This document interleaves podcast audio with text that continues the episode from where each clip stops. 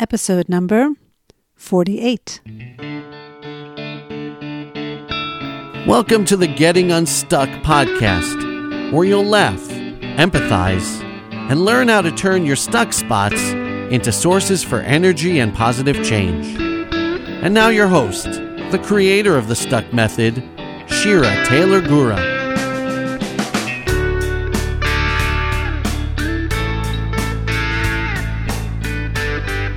Hello, my dear listeners, and thank you for joining me today. I am on a high from just coming off leading the latest Getting Unstuck retreat. It was amazing. And before I go on to share this week's story with you, I just wanted to share one testimonial that has come back so far. It comes from Reba, and she wrote As I sit here mindfully eating my breakfast, my head is bursting with memories of the past couple of days, combined with a calm that I don't ever remember feeling. A calm that I have been searching for for way too many years.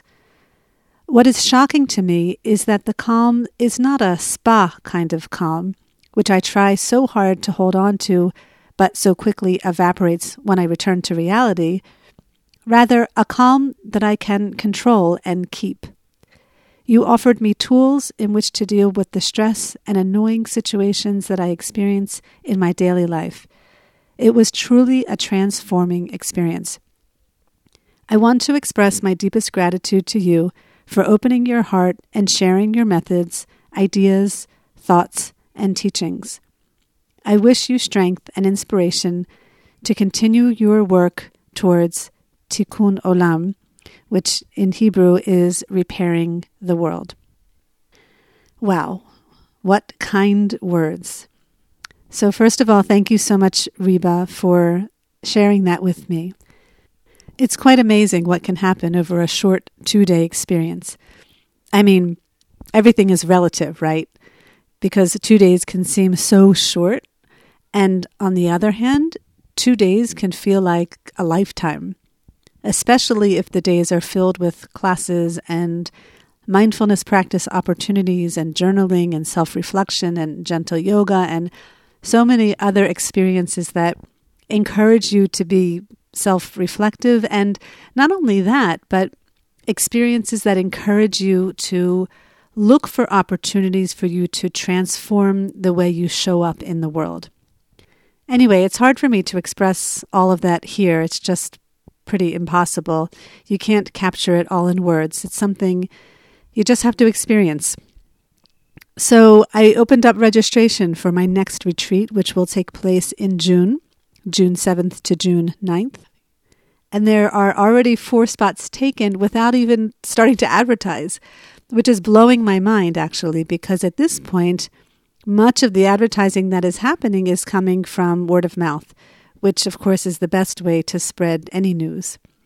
And I just have to take a moment to say how grateful and humbled and privileged I am to be able to do this work in the world.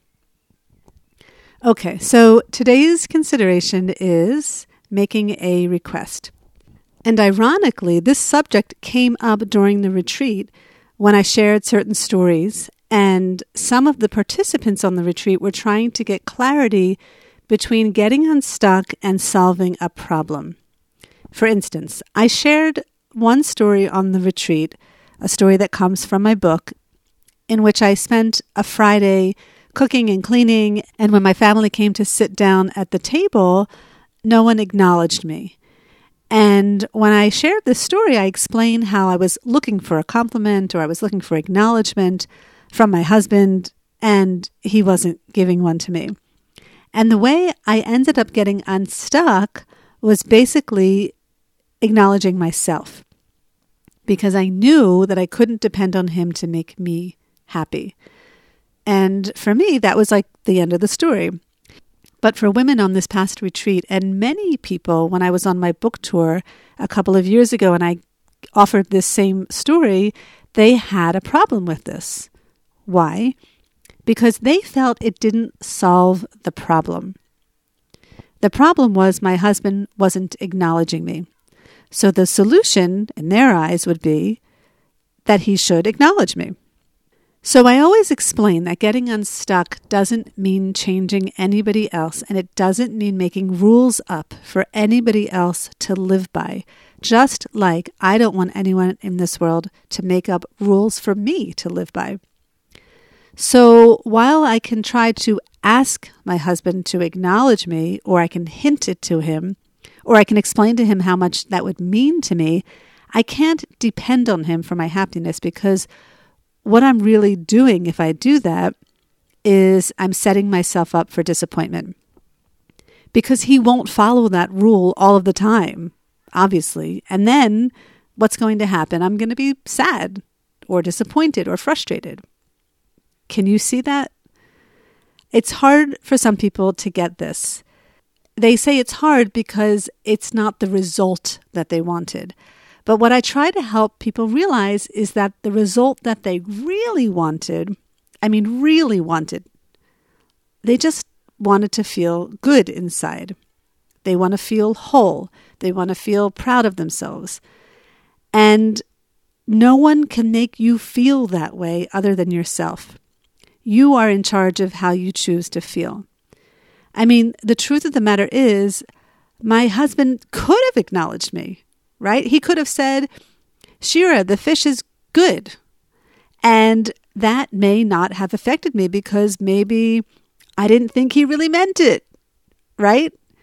Maybe he just said it that, and, and maybe I was feeling he didn't have his heart in it, and so it didn't make me feel good, right? So nothing outside of us can affect how we feel unless we have a thought about it which is why, in my example, I chose to simply acknowledge myself. And by the way, I acknowledged him also for his hard work. And then what ended up happening was that he ended up acknowledging me, even though I truly wasn't trying for him to do that. So, what I strongly encourage people I work with one on one or when I'm offering group coaching on a retreat is for the individuals to first recognize how they are feeling in a stuck moment and take care of that first and foremost. If you are feeling angry and trying to make a demand of somebody else, it's going to feel like you're at war with him or her. And I don't know about you, but I have found that in my life, the resolutions usually come much smoother and much more efficiently when it's coming from a place of peace and not from a place of war or defense. That being said, once you get yourself unstuck and you are in a different mindset, you're calm, you're accepting of the situation, you've moved beyond the situation, then I don't see a reason why you can't have a conversation or make a request as long as you don't expect that that person is going to honor it. And as long as you don't expect that the action of that person is going to be the thing that makes you feel happy and complete. I realize this may be difficult to grasp, and if it is, please let me know. Email me so that I know if I should dedicate more time to this topic. So, in last week's episode, I mentioned that I went to a 40th birthday party of a friend in my community, and my husband was tired and he chose not to attend. I had no intentions of staying long and I told my husband that I would be home in about an hour. I left around nine o'clock at night. And what happened was I lost track of time. I was having such a good time reuniting with my friends after having had hibernated a little bit during the cold and rainy months. And I was just having so much fun dancing and hanging out that I wasn't even thinking about the time. And then the cake came out, and it was time to offer blessings to my friend. And I did look at my watch, and I saw that it was close to 11 o'clock. And I figured that my husband was like way gone asleep at that point, and it wouldn't matter if I stayed for a little bit more. Well, I came home, it was probably like a quarter to 12, and I noticed as I approached the house that our bedroom light was on, and I found that very curious. So I walked into the house quietly and I closed the door, and I gently tiptoed upstairs, thinking my husband fell asleep with the lights on. But no, he was awake. He wasn't reading a book, he wasn't brushing his teeth. He was lying in bed, like half awake. And when I walked in, he said, Do you know what time it is? I was waiting up for you. You said you'd be home in an hour, and I couldn't fall asleep this whole time. Now, maybe it was just in my head, but I kind of felt like he was saying that, kind of like grumpily and in defense. And so my automatic reaction was to defend myself. I was having so much fun. I didn't even look at the clock. I don't understand. I'm a big girl. You didn't have to wait up for me. And then he said something, and I reacted again, and then I just caught myself. I was stuck on him being stuck. And I can't control him being stuck. I can only control myself. So I took a stop by going to the bathroom and brushing my teeth. And while I stood there brushing my teeth, I was T, tell, stuck on feeling frustrated and disappointed. I was like in the best mood, and he just ruined it. I was stuck on so many emotions, and I just stood there and allowed myself to feel them. And then you, I uncovered why was I feeling all of these emotions? Because I believed I shouldn't be reprimanded for coming home late. And I believed he should take care of himself and not worry about me. And I believed he shouldn't blame me for the fact that he couldn't sleep. But when I was honest with myself and I really investigated those beliefs, I realized that none of them were 100% true. He has every right to say something to me if he wants to, and he can worry about me if he wants to. And honestly, I kind of do want him to worry about me sometimes. And if he wants to blame me for anything in his life, you know what? He can. I don't have to accept it, but he can blame me. So, see, what did I consider? I considered he was tired. I considered he was stuck. I considered talking to him about it in that moment wasn't going to get us anywhere. I considered I was wrong in not coming back when I said I would. I considered he was pissed off. And I considered talking to him in the morning and making a request when we were both in better moods. So that's how the night ended. He was already asleep by the time I got out of the bathroom. And when I got into bed, I held myself in self compassion. K. It was okay that I got stuck in the first place. And then in the morning, after I went on my morning walk and I got some fresh air and a fresh perspective, I came home and I noticed my husband was in the kitchen. And I went up to him and I apologized for not coming home when I said I would. I told him it must have felt really frustrating to not know where I was. I really validated his feelings, not because I was trying not to validate mine, but because I really was able to see his point.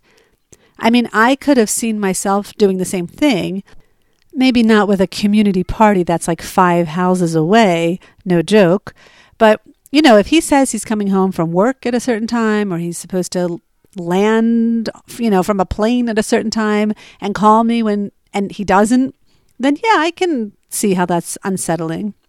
So I apologized. And then I said to him, Look, I have a request. Is, is it okay that I make a request? And he nodded. He didn't seem happy about it, but he nodded. So I continued.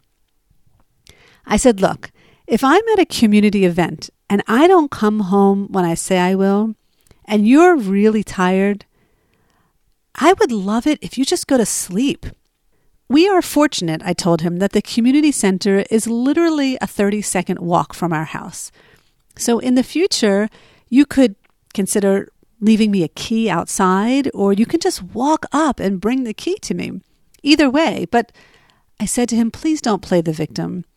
You were blaming me last night for not being able to go to sleep, but you had options and you didn't choose those options. You just played the victim, and that didn't help either of us. And then I apologized again so that he understood that I was taking responsibility for my end. And I told him that the next time I go out, I will try to be much more vigilant of the time. And that was it. It was okay. It was so easy and it was so not emotional. It was like, you know, two good friends making up, you know? Easy peasy, like no problem. There was no problem. Now, if my husband would have made a big deal about my request, or he would have said something like, you know, this is not my responsibility, you need to be more responsible, then I would need to accept that. And, you know, that's what would be on my plate. And if he's going to play the victim, I can't control that. And I would just have to learn to be at peace, even if he plays the victim, and even if he expresses frustration or disappointment with me. But of course, that's not what happened. Now, keep in mind, I do not do this quite often at all. I do not make many demands of my husband in terms of like a rule book to follow to make me happy. I'm way past that. I have learned my lesson that that doesn't work. In fact, when I do that, it tends to do the opposite. It makes him feel frustrated, and then it makes me feel frustrated. But once in a while, I will put myself out there and I will make a request, and I'll just be in a place of curiosity to see where it's going to go. You know, I'll just put it out there without expecting much. And if he hears me, great. If he doesn't hear me, okay, nothing to get stuck about. If he gets stuck, that's his choice, whether it's conscious or not. Whew. Okay, I feel like this was a loaded episode. I hope my message came across clear to you. I hope you received it in the way that I meant to deliver it. Feel free to email me and let me know. All right, my dear friends, guess what is happening next week? Episode number 49. Woohoo! I'm just excited because every seven episodes I dedicate the topic to something other than a personal story. And what I'm going to focus on, especially as we are in the midst of the holiday season, and for me, I celebrate Passover, which is the holiday of freedom. Guess what the topic is going to be about? Personal freedom. It is going to be great and so worth listening to because, my dear friends, this is what it's all about. It's about personal freedom. I really hope you choose to tune in next week. Thank you for joining me today, and as always, I look forward to getting unstuck with you.